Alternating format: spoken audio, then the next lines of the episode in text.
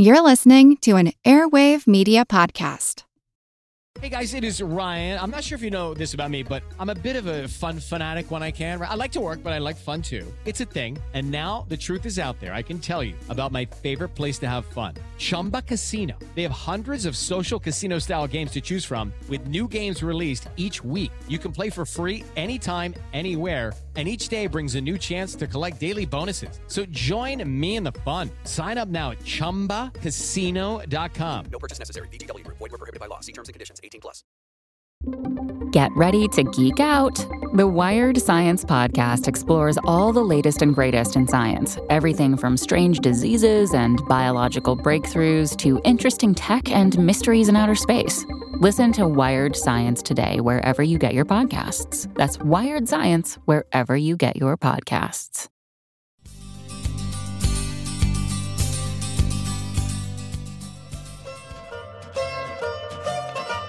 Imagine you're in Syracuse, Sicily. In the second century BC, when the city was part of the colony of Greater Greece. You're not a Greek citizen. because few people were, even men. But nevertheless, you're happily strolling down a cobblestone street, admiring the frieze of Zeus in the doorway. Anticipating a delicious lunch of stuffed grape leaves. when from around the corner, running like a bat out of Hades, comes a man without a stitch of clothing dripping wet, and yelling. Eureka! Eureka! It's quite a sight, enough to make you drop your dolmades. Eureka! the story of the Greek mathematician Archimedes jumping naked from the bath after having a scientific insight is so appealing, it doesn't really matter that it's probably apocryphal. It captures the essence of scientific discovery, the raw excitement of being the first to have an insight, a novel and hitherto elusive understanding about how things work. Of snapping into place one more piece, however tiny, in the puzzle of why the world is as it is. I'm Seth Shostak. I'm Molly Bentley. Welcome to Are We Alone? The pursuit of science is a strange human activity. It's something you won't see other species do. I have yet to observe a woodchuck stop his burrowing to ponder is the universe expanding? Yet humans will drop everything to ask this, and those who discover the answers are often our heroes.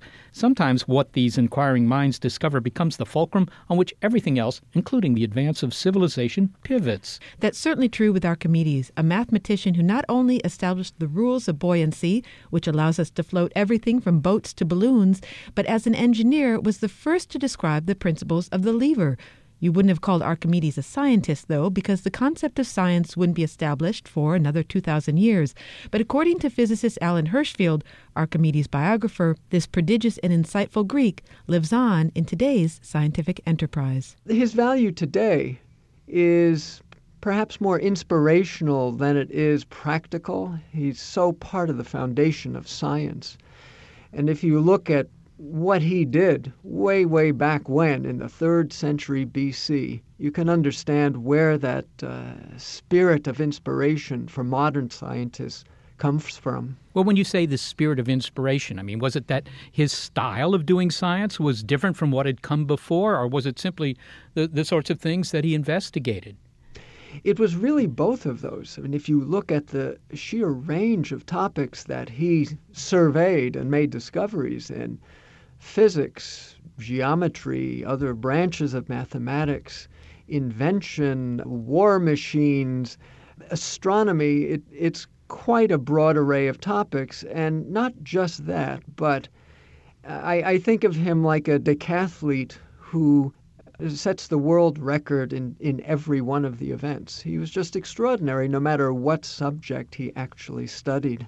He was a, he was a Renaissance man two two millennia before the Renaissance. It sounds like. It it seems to me. I mean, he it appears to be so so far ahead of his time. It's it's almost hard to imagine any human being of that extraordinary ability. Well, let's discuss some of the things that uh, actually Archimedes did. Now, one of the famous lines supposedly attributed to him was something he said to one of the Syracusan kings Give me a place to stand and I'll move the earth.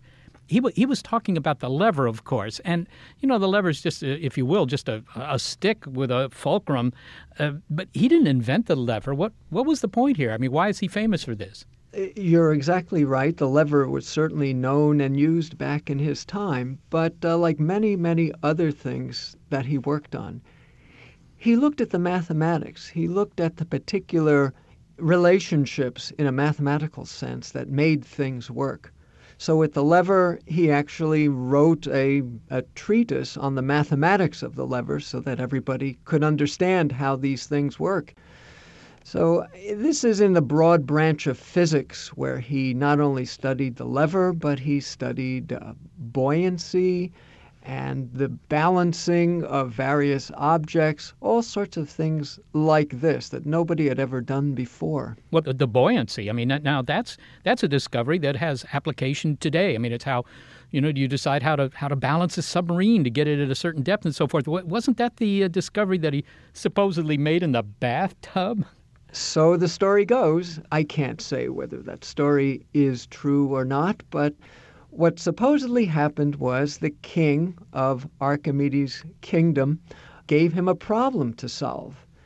The king was given a crown supposedly made purely out of gold, but he suspected that the goldsmith had actually used some counterfeit metal in there and instructed Archimedes to figure out whether the crown was gold or a mixture of some other metals. And the inspiration that struck Archimedes supposedly came in the bathtub when he stepped into it and saw the water rise and overflow. And he realized that you could do the same thing by basically immersing a crown and watching the water overflow. And that would give him one of the key bits of data he would need to determine whether the crown was gold or not. Okay, this is known as Archimedes' principle, right? Uh, this yes. buoyancy. Yes what was the result? Uh, was the crown pure gold, or uh, you know, had the had the had the creator of the crown sort of cheated? It appears that uh, the creator of the crown was a cheat, and I assume that he got the justice that he deserved. I don't even want to ask, but right. but I do want to ask. I mean, uh, about Archimedes' reaction to this insight. It, apparently, he shouted "Eureka!" and ran through the streets naked. I, I don't know too many scientists who would do that today. I don't know of any who would do that today, but uh, you, you can understand, uh, again, the inspirational value of this that you could get so excited about making a discovery or having an insight that you just throw all caution to the wind and well, do whatever it is that, that you would want to do to, to shout for joy. Now, I should point out that in the ancient Greek, the word for naked has two possible meanings. So it could be in the modern sense of completely unclothed, or it could be in the old Greek sense of, well, basically running down the street in his underwear. well, that sounds slightly more acceptable. Yeah. Archimedes, obviously, this was a long time ago. The guy's almost apocryphal, or, or at least legendary. Uh, do we know anything about what the man was like? I mean, what it would have been like to have Archimedes as your next door neighbor? There is, in fact, nothing that survives about him from his time. It all are reports uh, that are later, sometimes many centuries later. So, all that we can really say for sure is that he was a brilliant, brilliant individual, probably somewhat eccentric, uh, even by the standards of, of back then, and certainly by the standards of today. And I think he also had something that we would at least call a little sense of humor. Because when he sent his mathematical results to his friends at uh, Alexandria, which was a center of study back then, he would always tweak them in his little cover letters and, and, and dare them to prove this or that and sort of keep them on the line, keep them wondering about, uh, about some of his ideas. Sounds like he was somewhat puckish. If... Yes, exactly, exactly so. well, let, us talk a little bit about his uh, military uh, engineering efforts because uh, they've gotten a lot of play. He was trying to defend Syracuse against the Romans, I believe, and he had some nifty defenses that he worked out. maybe you could tell us a little bit about those. Sure. Well, uh, Syracuse is situated, of course, on the island of Sicily, which at the time was halfway between the great center of the Roman Empire and the city of Carthage. And uh, these two armies were constantly raging over the island with Syracuse in the middle. Uh, the king of Syracuse bet on the wrong side. He bet on Carthage. They were defeated, and then the Romans set their sights on conquering this fortified city of Syracuse where Archimedes lived. However, he prepared some incredible defenses. Uh, the Romans attacked from the sea and from the land. And as they came, when they came up to the walls, they were bombarded with all sorts of rocks hurled by catapults, by the old equivalent of a crossbow shooting darts and uh, stones. And perhaps the most fearsome device was something that came to be known as the Archimedes claw, which was a, a modified cargo crane with a hook on the end of it. And when the Roman ships came up to the, the harbor wall, the Syracusans would swing these cranes out, use the hooks to grapple the uh, Roman ships, lift them up, shake them, and just turn them over. sort of pick them off one at a time. Exactly so. And this is, this is basically uh, Archimedes' principle of the lever, but applied to war. But what, what about that other device that he had for trying to uh, disable the Roman navy? He didn't have these big mirrors on the shore, and the idea was to focus sunlight on the Roman ships and set them afire? Yeah, there have been reports over the centuries that he set up some giant mirror or system of mirrors and deflected the sunlight, focused it onto the Roman vessels, and set them aflame. Now, a couple of modern day research groups have tried to repeat this in a more controlled environment, and they were not able to succeed. What I propose in the book is that uh, he may have used mirrors, but uh, probably to blind the Roman sailors and uh, certainly not to set the ships on fire. Well, eventually, despite Archimedes' efforts, the Romans were successful in their battle against Syracuse, leading to Archimedes' death, I believe. Do, do we know how he died? It's quite a noble story. Archimedes, during all this hubbub of the Romans sacking the city, is uh, working on a mathematical problem, evidently. A Roman soldier bursts into his room and tells him to come along, and Archimedes refuses and says, supposedly, I am in the middle of a problem. Don't disturb me. Uh, the, the Roman soldier took umbrage and then uh, killed him right there on the spot. Now, that story was tremendously inspirational to Renaissance scientists, like Galileo, for example. The whole idea of a scientist being so, so committed to the explication of nature that he even puts his life on the line for that and sacrifices his life as well. In the pantheon of great scientific intellects, Archimedes obviously looms very large. Can you imagine, Alan, if he were alive today, what he would be doing? Would he, you know, just have tenure at some university and, be, you know, be working on a modern physics problem? How do you think he'd fit in today?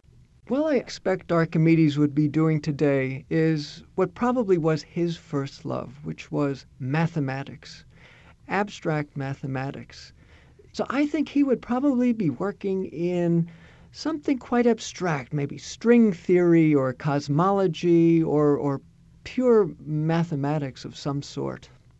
Well, Alan Hirshfeld, I want to thank you very much for talking to me about a guy who uh, was a little bit too early to win the Nobel Prize, but it sounds like he would have been in the running had he been alive today. Without a doubt. Alan Hirshfeld is professor of physics at the University of Massachusetts at Dartmouth and the author, most recently, of Eureka Man The Life and Legacy of Archimedes. Thank you so much, Alan. You're welcome. Well, Molly, have you had any eureka moments? Today or ever? Well, uh, let's start with today. I've had epiphanies. I don't think that's the same thing. Well, I, maybe that's a, a mild eureka. I, I, don't know. eureka, I should get up earlier in the morning and Yeah. go for a run. No, I don't think that's really a discovery that would help anybody other than myself. Have you? Well, I, I think I have, although I have to say that when I look back on them with you know the benefit of hindsight, uh, they don't seem that impressive. Sort of eureka-ettes, perhaps. Coming up, Archimedes was a genius, but is a high IQ all it takes to make great discoveries? Your ears are sensing the pressure fluctuations created by the sound waves generated by Eureka on Are We Alone? You can find out more at radio.seti.org.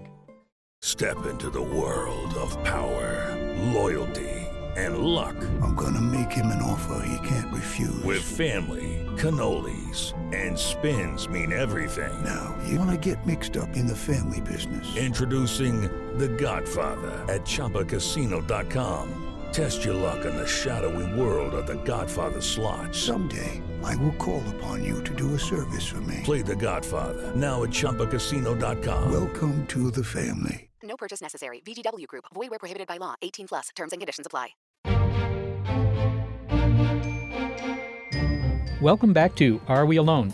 We may understand why a sudden insight into a fundamental principle of hydraulics would get Archimedes to run naked down the street. But what do we know about why he, or any superachiever, makes a discovery in the first place? Okay, Archimedes had brains he's thought of as a genius, but is a stratospheric IQ the only requirement for scientific breakthrough? Isaac Newton's law of universal gravitation, that gravity extends throughout the universe, revolutionized physics. But what if things had gone a little differently in 17th century Cambridge? Well, that's curious. Look at how the apple fell from the tree.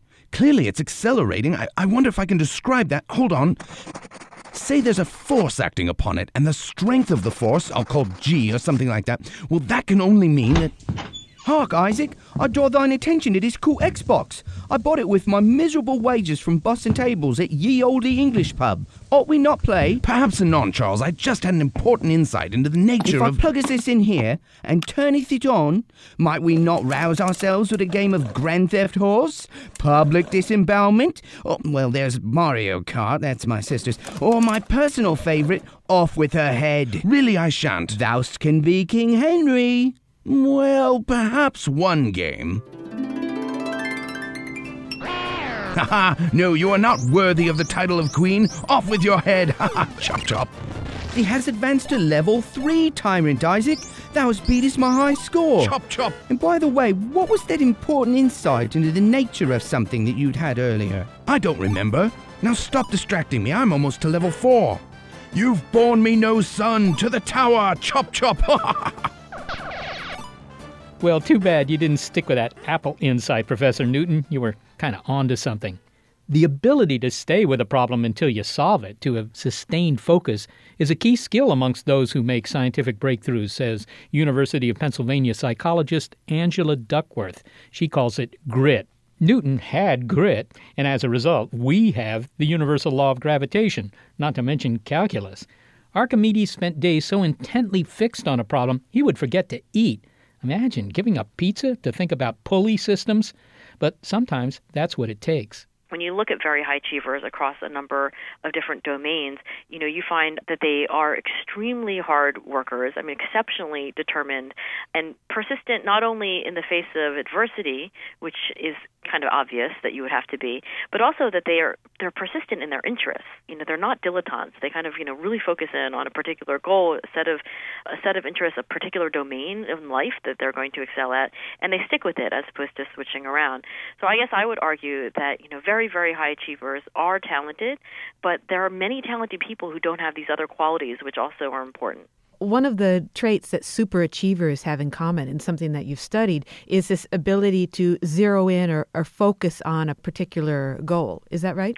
Yeah, that is right. And I think that, you know, if you read biographies of, you know, Isaac Newton and others, I mean, one of the things that is remarkable about them is that, you know, though they are incredibly, I mean, that they're brilliant mentally, right? That whereas other brilliant people might get easily bored by pursuing say a given research question for you know years and years these really exceptional, high achieving geniuses tend to be able to, I think, as Isaac Newton put it, you know, basically hold a question in front of your mind for a very, very long time. You know, not minutes, not hours, but years, such that you really work on it. And um, you know, somebody that I work with quite closely, a collaborator named Jim Heckman, who won the Nobel Prize in Economics in 2000. He's a professor at University of Chicago. Has said to me that you know when he works on a problem, it's like walking around something physically in space, and you know you walk around it and you walk around it, and sometimes you walk around it for more than a decade, and you know you may not be thinking about it all the time during those years, but you don't you don't leave it forever. And it, it often is you know after years that you kind of come to some crucial insight which advances you to the next level of understanding. Now you mentioned isaac newton and he did have this incredible mental energy that allowed him to focus on one thing over prolonged periods as you said you know maybe even a year. Is this what you call grit? It's half of grit. So this quality that i study that I call grit is is in part this consistency of interest over you know years and years, consistency of goals and interests as opposed to you know this kind of uh, cursory flirtatious interest in many things. And I think we we know a lot of people like this. You know, maybe the listeners would be able to think of somebody who's really brilliant, but they get bored so easily that you know one day they want to be a doctor and then two months later they want to be a politician, et cetera. Um, so that's half of it, and the other half is just you know good old fashioned tenacity and persistence in the face of adversity and in the face of even I would say like plateaus in progress, right? So people have an intuition that if you get knocked down, you should get back up again, and that's important. But the other part of tenacity is just sticking with something even when you know there's no obvious progress for a certain period of time. The other side of that would be you need to know when to quit. That you may have tenacity, you work on something for a while while your friends are looking at you thinking, why doesn't he give up on writing that novel or whatever it is because it's really not going to go anywhere. And some people get in stuck in rits because they, excuse me, rits. That's a combination between rut and grit. Right. And some people get stuck in these in these ruts because they don't know when to give up. Yeah, you know, it's interesting. So I have never studied whether grit is also a predictor of great failure, and it may well be, right? It could be that having this quality of, you know, tenacious passion um, and you know an ability to really focus in on a goal despite you know maybe limited feedback that you're actually getting anywhere, you know, that could you could argue like coupled with poor judgment for example or low talent be a tragic you know a tragic combination of characteristics and that you know maybe these are the people who are the least successful. So i don't know. I mean it's a really it's a really good question. And you know to the extent that there would be a trait that would mitigate against you know not cutting your losses early enough it would seem to me to be something like judgment you know something like having a kind of a practical sense of balance So you study grit, which is what you call it. Can you scientifically measure grit? What's the metric for this? Well, we've measured it in two ways. The first way is the way that most personality psychologists measure most things, which is just simple, you know, paper and pencil questionnaires. Uh, these kinds of rating scales, you know, I am a hard worker, you know, one through five. Five is very much like me, one is not like me at all. I mean, this is how sort of most personality research is carried out. Its primary flaw, um, there are many, is that, you know, you can fake these questionnaires quite easily. So if I wanted to get a sort of perfect grit score on a questionnaire, it would be very easy for me to do so. But there is a second way that we are developing which is to actually look at people's biographies, in particular their job history or their for students in college or high school, their extracurricular commitments, and to look for a pattern of consistency and follow through. You know, we we look for depth, um, and we've had some success working with some organizations and schools in actually quantifying grit without asking the applicant anything at all, and showing that it does predict you know performance, you know retention in you know as opposed to dropping out in whatever activity it is, whatever organization it is that we're studying. Well, let's look at some of the characteristics or skills that predict performance from these uh, self disciplined types or these people who have grit. One of them seems to be the ability to filter out distractions. Yeah, absolutely. I mean, the ability to focus and filter out distraction is important. Although I think it's also true, and this this requires a little, you know, subtlety here, you know, to to get, get this nuanced point. But you know, you do have people who really are working at something quite seriously, day in day out over years, who you know do struggle with you know distraction. They even may be at the the low end of the you know attention spectrum that they you would say that they're ADHD but they can still be gritty if they struggle with distraction daily and yet you know keep working at this so they don't ever stop practicing what it is that they're practicing even if you know on a day by day basis the practice sessions aren't as focused as they you know would like them to be i would argue that they're still demonstrating grit and that you know sure having grit and talent and the ability to really focus is terrific but i think they're not synonymous and you have some people with terrific attentional skills, but they're the ones who change careers still too many times to actually make traction in any one career. So they're not entirely the same thing, although it is true that if you take measures of, you know, ability to focus and pay attention, that kind of self-discipline, it is true that those people do tend to be grittier, but they're not the same quality. They're not exactly the same thing. Do you have any idea from an evolutionary perspective why sustained focus is so difficult? Because it's curious why we aren't hardwired for this kind of rapt attention since the payoff could be so great down the line. It could be a discovery, a scientific discovery, but it could also be getting into grad school or buying a car or whatever it might be, and yet it actually takes some effort. Yeah, I mean, it's a great puzzle, I think. Whenever we find a trait, like intelligence or beauty that you know seems to be all upside, right? I mean, it's for example a myth and a misconception that really really smart people are somehow you know worse off in life. I mean, every study that's been done shows that you know more IQ points is better. Everything else being equal. So why aren't we all really, really smart, right? And why aren't we all really beautiful? And why aren't we all really self-controlled? You know, what's the downside? So it's a it's a bigger puzzle than just the question of like why aren't we all self-disciplined? It's it's the question of like why aren't all positive traits universal?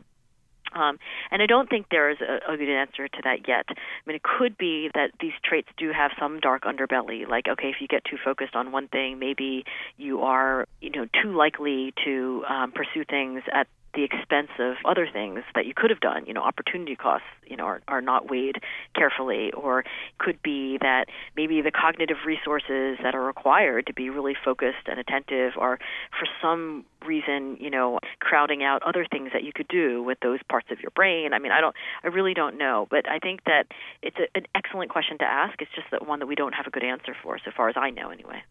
Thank you very much for talking with us. Thank you. I enjoyed it. Angela Duckworth is a psychologist at the University of Pennsylvania, and you can measure your own grit by clicking on the link to her work at radio.seti.org. From the latest in artificial intelligence to new apps and business upgrades, the tech industry is always changing and growing. So keep up with the Daily Crunch podcast from TechCrunch. With new episodes released nearly every day, the Daily Crunch gives you a brief overview of the biggest tech headlines and it's all delivered in around five minutes or less, so you can easily hear about the latest updates while trying some of those updates for yourself. Listen to the Daily Crunch now, wherever you get your podcasts. That's the Daily Crunch, wherever you get your podcasts.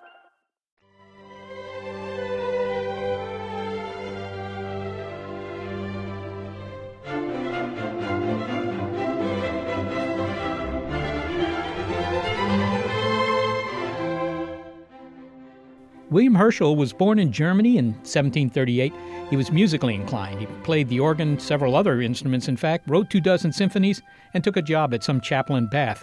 But that was his day job. At night, he liked to look at the sky and he liked to build telescopes. In fact, he built some of the largest telescopes of the era. Back then, you didn't order the kit, you did it yourself. Herschel spent up to 16 hours a day grinding and polishing mirrors that he used for his own scopes.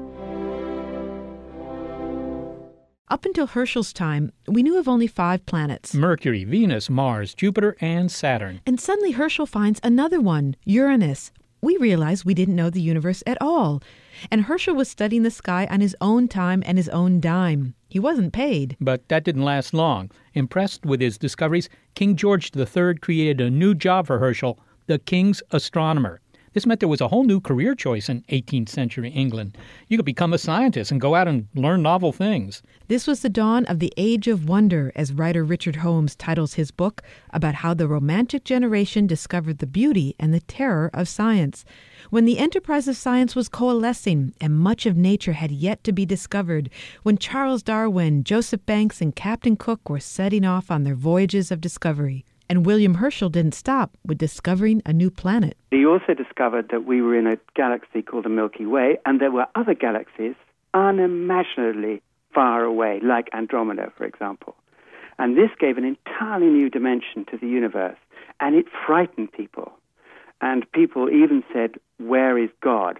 But Herschel surely did not recognize that these fuzzy patches he was seeing on the sky external galaxies that they were really beyond the Milky Way, though, didn't he? I mean, that, that wasn't established, I, I thought, till the 1920s. That, you're thinking of Edwin Hubble, and you're absolutely right there. But no, he did. There are a series of papers where he does exactly say that, and he uses the phrase uh, an island universe, by which he means an island galaxy, and also he refers to these galaxies as laboratories of the stars and how that they're developing, maturing, and withering extraordinary papers also predicting the fact that our own Milky Way will collapse and wither away. Well, clearly, you spend a lot of time talking about William Herschel, born in Germany, took a job as an organist. That's right. Uh, in fact, I, I, believe you note that his charting of the heavens, and he did do charting of the heavens. I mean, this was a major enterprise, but that he approached it the way he would approach a piece of music.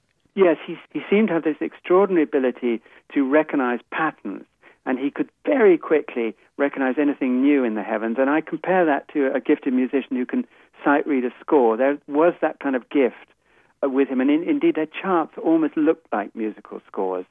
Um, so th- that's a, a kind of another element into it. But could we talk about his sister for a moment? Oh, absolutely. Because uh, this brings another theme to the book. It's a lot to do with teamwork.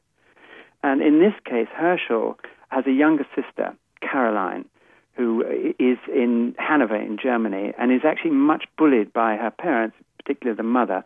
And Herschel, the moment she's 21, he zooms over uh, from England and virtually kidnaps Caroline, brings her back, and she too becomes fascinated by astronomy, helps him build the telescopes, and herself becomes very distinguished. She discovers eight new comets, and she's the first woman astronomer who's paid a state salary for her scientific work.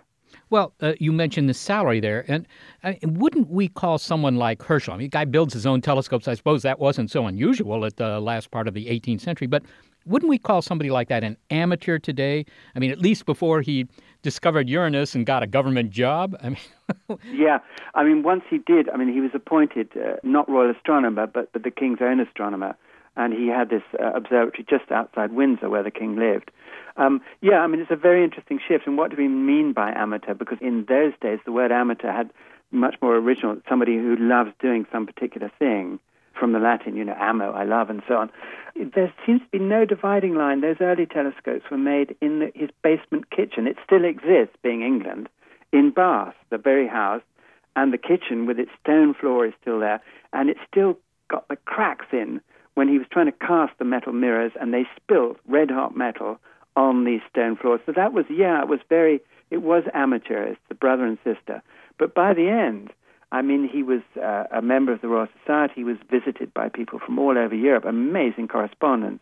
which Went out to America, to Russia, to France, particularly to France, great rival with the French astronomers. So it's a very interesting shift from a kind of amateur thing to something extremely professional. And I'm very interested by that move over. Well, indeed. I mean, we take it for granted today that there is a profession known as science. That, you know, as a kid, you can aspire to grow up to mm. be a geologist or a biologist or an astronomer or something like that. But that really wasn't the case in those days, right? I mean, was anybody hired as a as a, a, a scientist back then? I mean, that's right. Well, let's start by saying, do you know? I mean, it is amazing this, but the word scientist did not exist, and it was invented at a conference at Cambridge in 1833. And this was the younger generation, the generation after Herschel, uh, with which the book ends. And there's a new organization which is called the British Association for the Advancement of Science. There's now an American version as well. And they got together, and one of the first things they debate is what do we call ourselves? And amazingly, at this conference, not only were all the young scientists, but the aging poet Samuel Taylor Coleridge was also there. And he said, You can't call yourself natural philosophers anymore. You've got to come up with a new word. And somebody, in fact, a man called William Whewell, suggested scientist. Somebody else said, Oh, that sounds like atheist. so that word got into trouble right from the beginning, and we may say that word still runs into trouble with scientist, atheist, as we well know. Richard, you begin your book with Captain James Cook, Best, yeah. Yeah, one of my personal heroes, I have to say, best remembered for his voyages of discovery in the South Pacific and Alaska for that matter. Uh, but Cook was being funded, as I recall, by the British Admiralty. And the Admiralty, I, I can't imagine they were interested in science, were they? I mean, didn't they just want better charts? Yeah, I mean, it is very interesting. Yes, they were interested in science, and they were also interested in charts. Actually, the main reason, well, there were two main reasons for that first voyage. The first was to establish was was there a great southern continent? That is to say, even further south than Australia. They'd heard news of the east coast of Australia and indeed of New Zealand. But the second was a purely scientific reason, which was to get observations of a, a transit of Venus, which is basically the planet Venus crossing over the face of the sun. And by measuring the moment it enters and the moment it exits, you can get, by triangulation, very good distances on other stars and the sun. And that's what they were interested in. So that it was an Admiralty uh, expedition, but the Royal Society also paid to have professional astronomers aboard. And finally, Joseph Banks, who's another hero of this book, young botanist, Eton in Cambridge, bought his own place aboard the Endeavour expedition. That's the name of the ship. And of course, his discovery of the civilization on Tahiti was completely transforming, and I write a great deal about that. And when he gets back to England, he suddenly becomes completely famous for this. And for what he writes, talks about it. He has a wonderful journal, which has never been properly published, but I'm able to use. And he becomes the president of the Royal Society. And for the rest of his life, 40 years he's president, he becomes the guy who finds the young scientists, both the men and women, and backs them and funds them and sends them out on their voyages of discovery or their searches and inventions. You know, I think that names like James Cook, Captain Cook, uh, Charles Darwin, for that matter, the musician turned astronomer William Herschel, those are familiar to a lot of people. But you also talk about somebody like Sir Humphrey Davy, someone who's probably less familiar. Tell us what Davy did. Yeah, such a characteristic view of the age. Here was a, kid who, was born in Cornwall. That's in the far bottom left hand of England. If you see what I mean? Very remote district then. Born in Penzance, only had one year's schooling at Truro Grammar School, but had these natural gifts. I mean, extraordinary. He, he wrote very well. He wrote poetry, but he was also a scientist. He came to Bristol where he was taken up by a research institute there, the Bristol Pneumatic Institute, and they were researching into gases which had just been discovered, artificial gases like nitrous oxide and so on. And they had the theory, you know, quite reasonable theory, that by breathing these gases you might be able to cure some of the terrible diseases of the age, notably tuberculosis. And Davy arrives there, I mean, so young, 20 years old, and immediately it's clear that he's a brilliant experimental scientist. He breathes a lot of these gases himself. He's completely fearless. He almost kills himself breathing what we now know as carbon monoxide. And then he attracts a whole circle of uh, also young scientific people, but writers. And amazingly, in his laboratory, he gets volunteers to breathe the gases. One of the volunteers is Samuel Taylor Coleridge, the poet of Kubla Khan. And there are Coleridge's accounts breathing these gases, and then he has to give a scientific account of what he experienced and so on. And a great friendship forms between Coleridge and Davy. Davy then goes on up to London, a meteoric career, during which he invents the miner's safety lamp, uh, which I'm able to write uh, in great detail how he did that, which saved the lives of thousands of miners, not only in England, but, but right across Europe. So he's a, an extraordinary guy with a brilliantly successful professional career and a very unhappy private life, which also interests me a lot.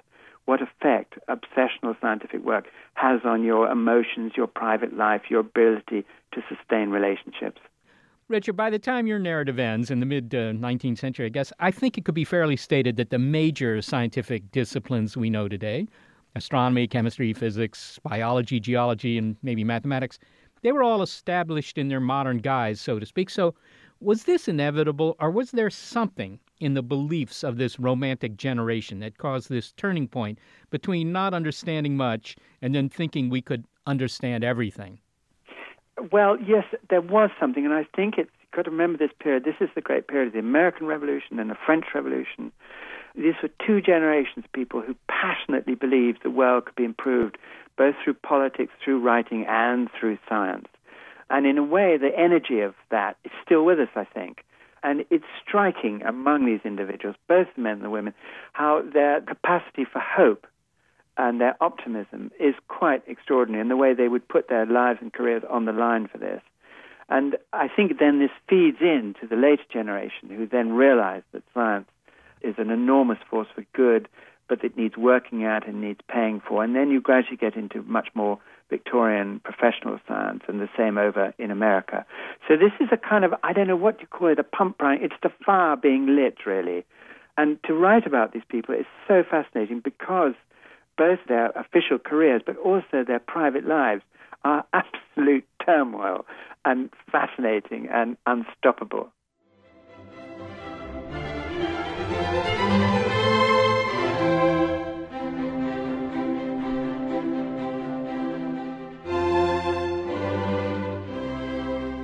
Richard Holmes is the author of The Age of Wonder How the Romantic Generation Discovered the Beauty and the Terror of Science. We're listening to William Herschel's Oboe Concerto in C major.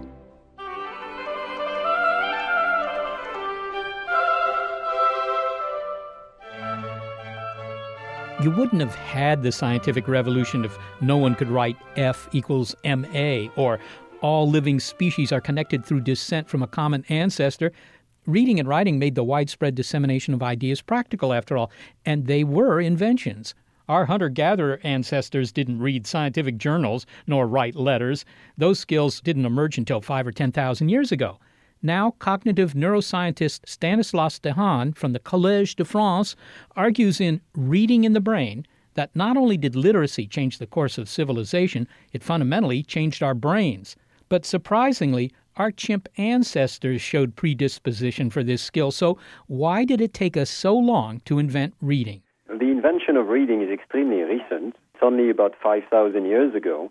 And so there has been no time for the brain to uh, evolve by genetic mechanisms, specific mechanisms for uh, reading. So we must be adapting our brain circuits to this novel problem. You say that reading and writing, they're only five, maybe 10,000 years ago. I was in the British Museum not long ago. There was all this cuneiform lining the walls there. I'm sure it was very interesting if I could have read it. Uh, but, but that's actually very recent, given that Homo sapiens has been here for almost 200,000 years. Why didn't we invent reading earlier? Uh, reading is pretty complicated, and even already 5,000 years ago, it was quite far from uh, reading as we know it today. The invention of the alphabet took even longer. I think this is because reading requires a significant amount of uh, what I call recycling of the human brain. So, uh, reading is a wonderful invention by which we found a way to reuse our existing visual system and we learned a way to connect it to the language system. So we may well have evolved a language system for speaking and uh, listening to language, for spoken language. But the new invention is that we learn to access this whole uh, language system, which has a number of brain areas, through vision. So I guess what you're saying then is that we were pre wired to be able to do this, maybe in the sense that my laptop is, you know, not designed to play chess, but it has the capability of playing chess if, if that's what I want to do with it. And so this really was an invention. This was not a discovery that we, we found inside our brains. Uh, I don't know if I like the notion of pre wiring, because really this organization is not for reading at all. But we discovered that if we use a specific set of shapes to identify the sounds of uh, language or individual words, then we could uh, actually convey entire sentences through uh, writing. That is the new invention. In doing so, of course, we have to significantly change the brain. So many of my experiments use brain imaging to show that our brains as adult readers have adapted to this difficult problem of uh, learning to read. So when we learn to read, we have to change our brain organization in order to tune it to the problem of recognizing specific letters and connecting them to specific sounds. Well, clearly that isn't a very difficult task. I mean, kids can learn how to do this. I mean, five year olds can learn how to do it. It, it. it must not be a very difficult skill. It is a much more difficult problem than you think when you think of it at the brain level. So, if you consider how a word, even a single word, is processed by the brain, here is what's happening. The word is completely exploded initially by your retina because there are fragments of words are being recognized, uh, not the whole thing. Individual cells in your retina only recognize the presence of light at specific points. So uh, reading is like a giant jigsaw puzzle. The brain has to put it back together and put back together the, the entirety of the word. So in order to do so, what your brain does is organize a hierarchy of cells, a hierarchy of neurons that begin to recognize small parts then putting together these parts, recognize individual letters. Then putting together these letters, you can recognize pairs of letters, what we call bigrams. And finally, by putting together this information, you can recognize the whole word. It's a pretty complicated process to read. What's interesting is that we don't realize it at all. We're completely blind to it. It's totally non-conscious. And it takes about one fifth of a second for our brain to go through this entire series of stages. Now, that, that is amazing. I mean, I, I can do very little with my brain in a fifth of a second, it seems. This was an invention. And what was the benefit to us? I mean, that, that sounds fairly trivial, but what was really the benefit to our species? The main benefit, I think, is memory. And not just immediate memory, but what other people have called speaking with the dead, listening to the dead with my eyes, as Francisco de Quevedo was saying. This is really a miracle. You know, you can read what Plato wrote some 2,500 years ago. You can uh, still read thousands of works and uh, have access to the thoughts of thousands of thinkers only because of this invention of reading. In addition, there are several other improvements that reading does to our brain. Thanks to reading, we have higher visual resolution. We, we have better visual information because we train ourselves basically to recognize small shapes. And we also have a better language system. We have better language memory, even for spoken material. If you compare the memory of literate versus illiterate subjects, the capacity to repeat words is much better when you've learned to read, essentially because you're adding a new code to your brain. You're adding a visual code which allows you to record incoming words, even if they are spoken initially, and which therefore extends your memory. I'm speaking with Stanislas Dehaene, cognitive neuroscientist at the Collège de France. You mentioned here the recognition of shapes even by chimpanzees. There have been experiments showing that chimps can recognize letter shapes as well. Isn't that so? Well, you can train a chimp or a monkey to recognize letter shapes. But what I mentioned in my book is that even in untrained monkeys, you already find neurons in a visual system that recognize shapes that look a little bit like our letters. Uh, take, for instance, a T shape. Well, you might think that the T shape is a complete cultural invention, but in fact, it's also present in natural images. For instance, when an object is hidden behind another, their contours will make a little T shape. And it turns out that uh, the primate brain, even the monkey brain, has adapted to the presence of these sorts of shape in the natural environment and has dedicated part of the visual system to the recognition of these little intersections of contours. So not just T's, but L's and Y's and O's. The, all of these are very useful shapes to recognize our environment. So you're sort of saying that the letters of our alphabet, uh, and, and, not just the Roman alphabet, but presumably every alphabet, to some extent trace back to our primate brains. I just always assumed that the letters were sort of the simplest kind of shapes you could make with only a few strokes of a pen or a chisel or whatever, you know, that they didn't have any resonance with our brains. No, the letters are simple, but they are simple just enough so that your visual brain can recognize them easily. And you can show that the selection of our letters, and in fact the selection of all shapes of all alphabets in the world, and all writing systems, in fact, even in Chinese, they all match very uh, nicely with what our visual system is capable of doing. But you also point out that, for example, shapes like P and a Q, they're just mirror images of one another. And I would think that if this was the kind of pattern we're programmed to recognize because it has some survival value, it, it tells us something about the outside world that we need to know, that there's a predator behind that bush or who knows what, that, you know, you don't care whether it's left, right, or right, left, uh, but yet we have distinctive letters, P and Q. That sounds like bad engineering. It's probably the one feature which is bad engineering in our specific alphabet. You know, in ancient Greek or in uh, Egyptian uh, hieroglyphs, you could write from left to right and from right to left just as easily. Uh, and you could even write one line from left to right and the next line from right to left. So it's only recently that we have decided that there should be only one direction of writing. It's not very adapted to our brain because our brain, as you said, likes to treat symmetrical shapes, at least left-right symmetrical shapes, as uh, identical. What the child has to do when he's learning to read is, in a certain sense, to unlearn this symmetry generalization.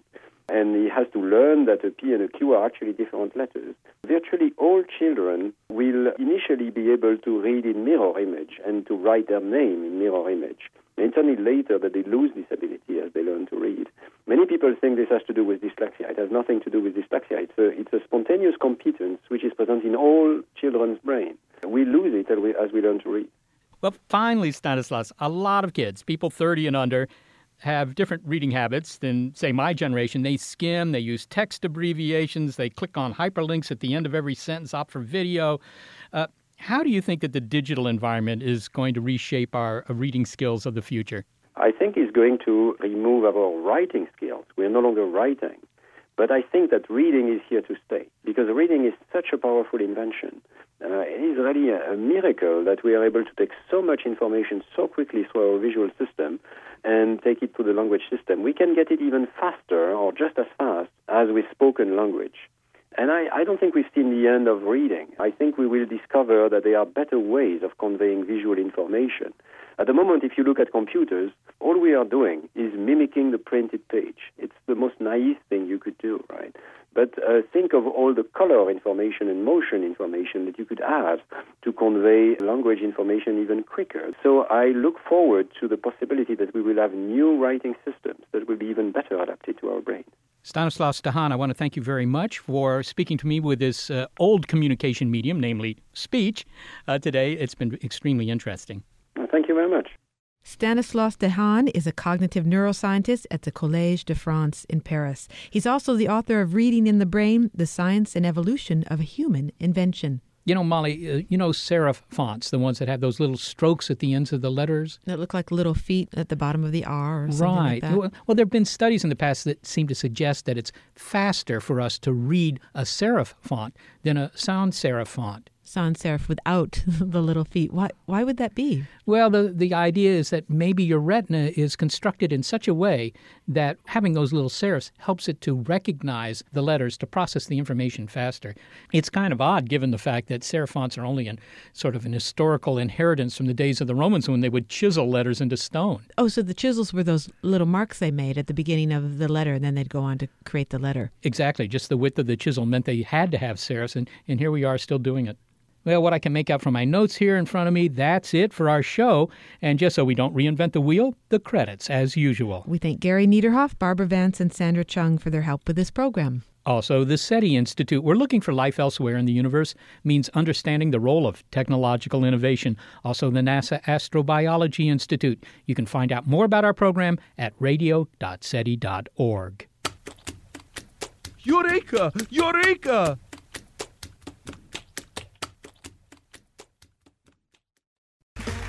Okay, round two. Name something that's not boring. A laundry? Ooh, a book club. Computer solitaire, huh? Ah, oh, sorry, we were looking for Chumba Casino. That's right. ChumbaCasino.com has over 100 casino style games. Join today and play for free for your chance to redeem some serious prizes. ChumbaCasino.com. No purchase necessary. Forward prohibited by law. 18 plus terms and conditions apply. See website for details.